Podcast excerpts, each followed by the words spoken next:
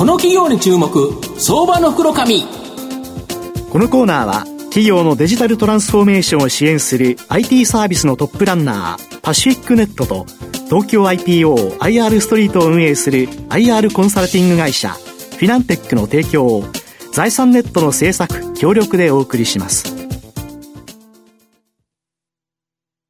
ここからは、相場の福の神、財産ネット企業調査部長、藤本信之さんとともにお送りいたします。藤本さん、こんにちは。毎度、相場の福の神こと、藤本です。まあ、あの、野球も終わりまして、あの、楽しくない人生になってきたなと思うんですけど、頑張っていきたいなというふうに思います。はい、えー、今日、えー、ご紹介させていただきますのが、証券コード7039、東証マザーズ上場、ブリッジインターナショナル代表取締役社長の吉田道正さんにお越しいただいてます。吉田社長、よろしくお願いします。今日よろしくお願いします。よろしくお願いいたします。ブリッジインターナショナルは東証マザーズに上場してまして、えー、現在株価2594円、1単位26万円弱で買えるという形になります。東京都世田谷区の東急電鉄三軒茶屋駅近くのキャロットタワー、こちらに本社があり、企業の法人営業改革をデジタルインサイドセールスで支援する会社という形になります。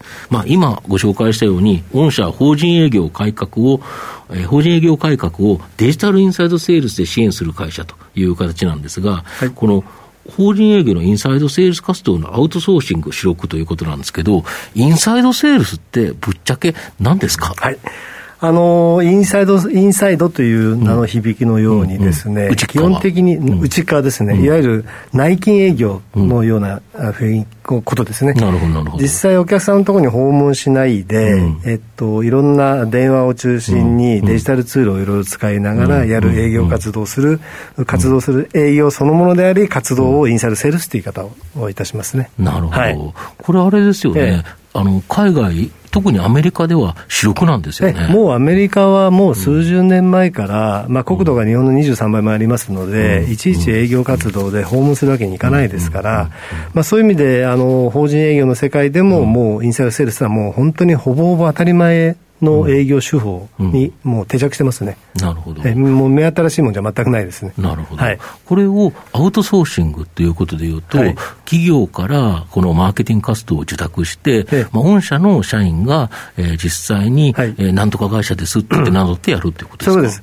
あのおっしゃる通りで、お客様の名前を使いまして、営業活動、マーケティング活動の一部を切り出して、そこを、えっと、え非対面にし、まあ、インサイドセールスって先ほど言いましたものですが、非常に機動力がありますので、全国津々浦々までですね、訪問もしないで営業活動できますので、そういったことをお客様のそのプロセスの一部を切り出してもらって、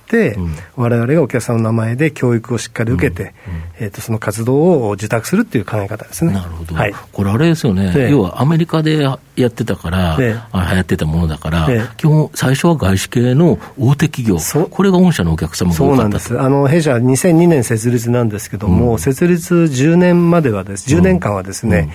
ほぼほぼ100%、グローバルの外資の IT 企業の日本法人がお客さんだったんですね、なるほど、要は各国、自分の国ではそれを使ってたから、そうです、本社ではもう当たり前なんですけども、各国に行くと、日本も含めてま、まだ全然やられてなかったので、本社がパイオニアっていうことですよね、そうですね。そうですはい、あのおかげさまで1社目も大手の、IT 企業さんやらせていただいて、うん、そこがうまくいったもんですから、うん、まあ、いろいろ口づてもありましてですね、うん、あの本当に10年間はもうほとんどそういった企業、大手のグローバル企業と。逆に最近は日本の大手企業も結構お客さんになってると。はい。あのー、ここのとこに来まして、日本企業さんは非常に増えてきました。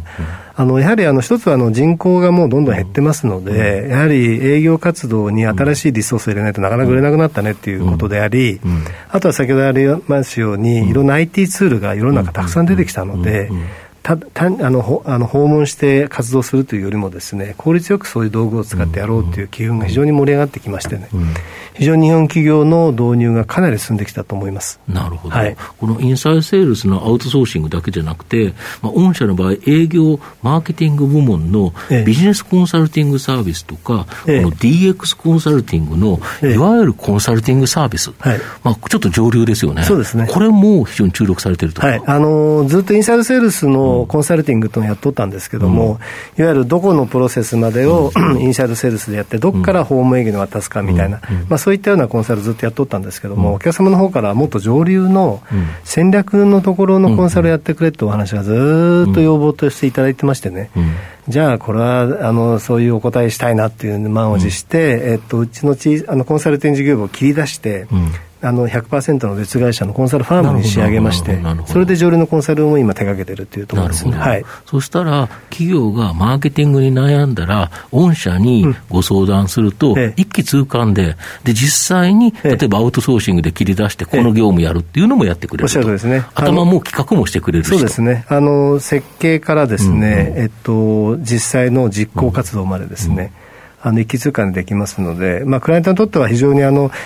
計画をして別の別の人たちがやると、うん、あの絵だけ描いて実際やらないじゃないですか、まあ、そうですよね、我々は両方やります両方やるから、要はできる絵を描くということですよね。で、ね、ないと、もう一気に自分たちも困りますそうですよね、自分たちも困っちゃいますもんね、できないこと書いてもね。そうですね、まあ、そういう形になるなります、はい、あと、新型コロナショック、やはりもう世の中、大きな影響あったと思うんですけど、えーえー、まあ、このことによってですね、企業のマーケティング戦略が大きく変化したということで、えー、まあ、御社の大きな追い風になったそうなんですけど。はい全くその通りですね、うん、あの法人営業もですねお客様のところ、なかなかお客様も来るなって言いますし、まあ、そうですよね、今、えー、で営業もなかなか行きたくないもん。行けなかったですよね。よね、それでしょうがなく、あのしょうがなくてインサイドセールスを自分自らが体感しだしちゃったんですね、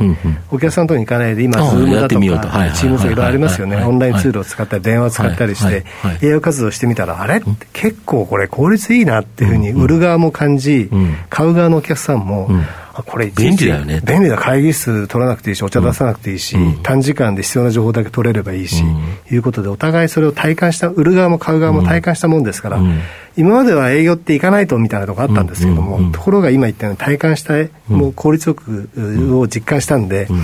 非常にあのインサイドセールスという考え方について、急速に理解が深まってですね、かなり導入が今進んでるっていうのが実態ですね。あと、やはりインサイドセールスって、やっぱそれはそれで、さまざまなノウハウがあるっていうことでいうと、ええ、自らがインサイドセールスやるよりも、企業側が、やっぱり御社のようなプロフェッショナルな会社に委託した方が、やっぱ効率いいんですよね。そうですね。立ち上がりは非常に垂直で立ち上がりますね。うん、あの、おっしゃっていただいたように、ノウハウがたくさん溜まってますので、うんうんうんあとはあの研修もしっかり、うん、あの出来上がった人間がそれやりますので、うん、あのアウトソーシングっていう意味だと、あの、うん、安定的に、えー、業績を、高い業績を確保するっていう一つのやり方としては、アウトソーシングは、まあ、有効ではないかとは思いますね。なるほど。はい、で、今回、まあ、アフターコロナ第5波終わってですね、まあ、第6波できたら来ないでほしいんですけど、あの、まあ、このままなんとかアフターコロナになってくれればなという形なんですけど、逆に言えば、そうすると御社にさらに活躍の場が広がると。そうですね。あの、アフターコロナになってもですね、先ほどのような100%訪問するるような営業モデルは多分もうないなと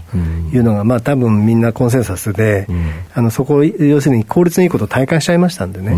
ですから、あのそれをこううまくミックスしながらですね、あの営業モデルを変えていこうっていうふうにアフターコロナもあの定着してくると思います。で特にあの、えーと、あとはリモートリモートでの仕事が皆さん今広まってきてますので、なかなか訪問営業もですねお客さんのところに訪問し訪問するのできないですよね、はい、自宅に行くわけにいかないですから。はい。はい。したがって非対面で、えっと、コミュニケーションをするっていうことをせざるを得なくなってくるっていう背景もあるので、アフターコロナ後もですね、あの非対面の営業活動というのはますますいろんな工夫をして、チャレンジするお客さんがますます増えてくると思います。なるほど。ええ、御社の今後の成長を引っ張るもの、改めて教えていただきたいんですが。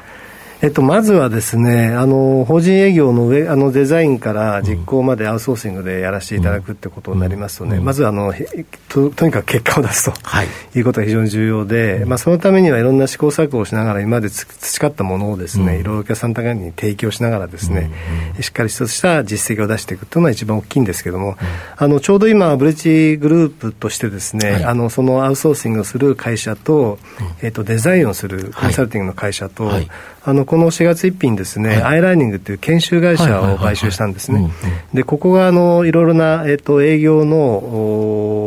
と、研修のコンテンツをたくさん持っておりまして、特にあの DX の推進のコンテンツだとかですね、まあ、そういったものを持ってますんで、えっと、結果を出すために、その3社がしっかりとしたシナジーを出して、お客様の成功をしっかり導くということが、もう最大の成功要因であり、えっと、唯一の成功要因かと思っておりますんで、この実績を積み上げていくことが一番大事かなというふうに思ってますね。足元の業績もかなり好調だとか。おかげさまで、あの、もう非常に、あの、いいです。はい。なるほど。で、あの、順調に今来ております。はい。日本ですとまだ競合となるような会社あまりないんでしょうか？ない、幸いにもないですね。あの、お客様の中では、あの、インサイドセールスをご自分のところでやろうというお客様が、まあ、一定数いらっしゃいまして、それは想定したもんですから、そういうお客様には、社内で培った研修をサービス、優勝でサービスしたり、うんうん、あとは先ほどのデザインのところも優勝でデザインしてあげますよということで、うん、実際は、あの、お客さんでやるっていうことっていうアウトソースに対してのコンペはそこですね。ただそこもマネタイズできてますんであの業績の影響はそんなに感じてないですね。はい、はいまあ、最後まとめさせていただきますと、日本の企業の生産性を上げるには、マーケティング戦略をきちんとですね、再構築し、効率を高める必要があるというふうに思います。ブリッジインターナショナルはデジタルインサイドセールスによって、日本企業のマーケティング戦略の変更をサポートできるため、まあ、非常にですね、大きな成長の可能性あるというふうに思います。じっくりと中長期でですね、狙いたい相場の福の神のこの企業に注目銘柄になります。今日は証券コード7039東証マザーズ上場ブリッジインターナショナル代表取締役社長の吉田道正さんにお越しいただきました。吉田さんどうもありがとうございました。本日はありがとうございました。藤本さん今日もありがとうございました。どうもありがとうございました。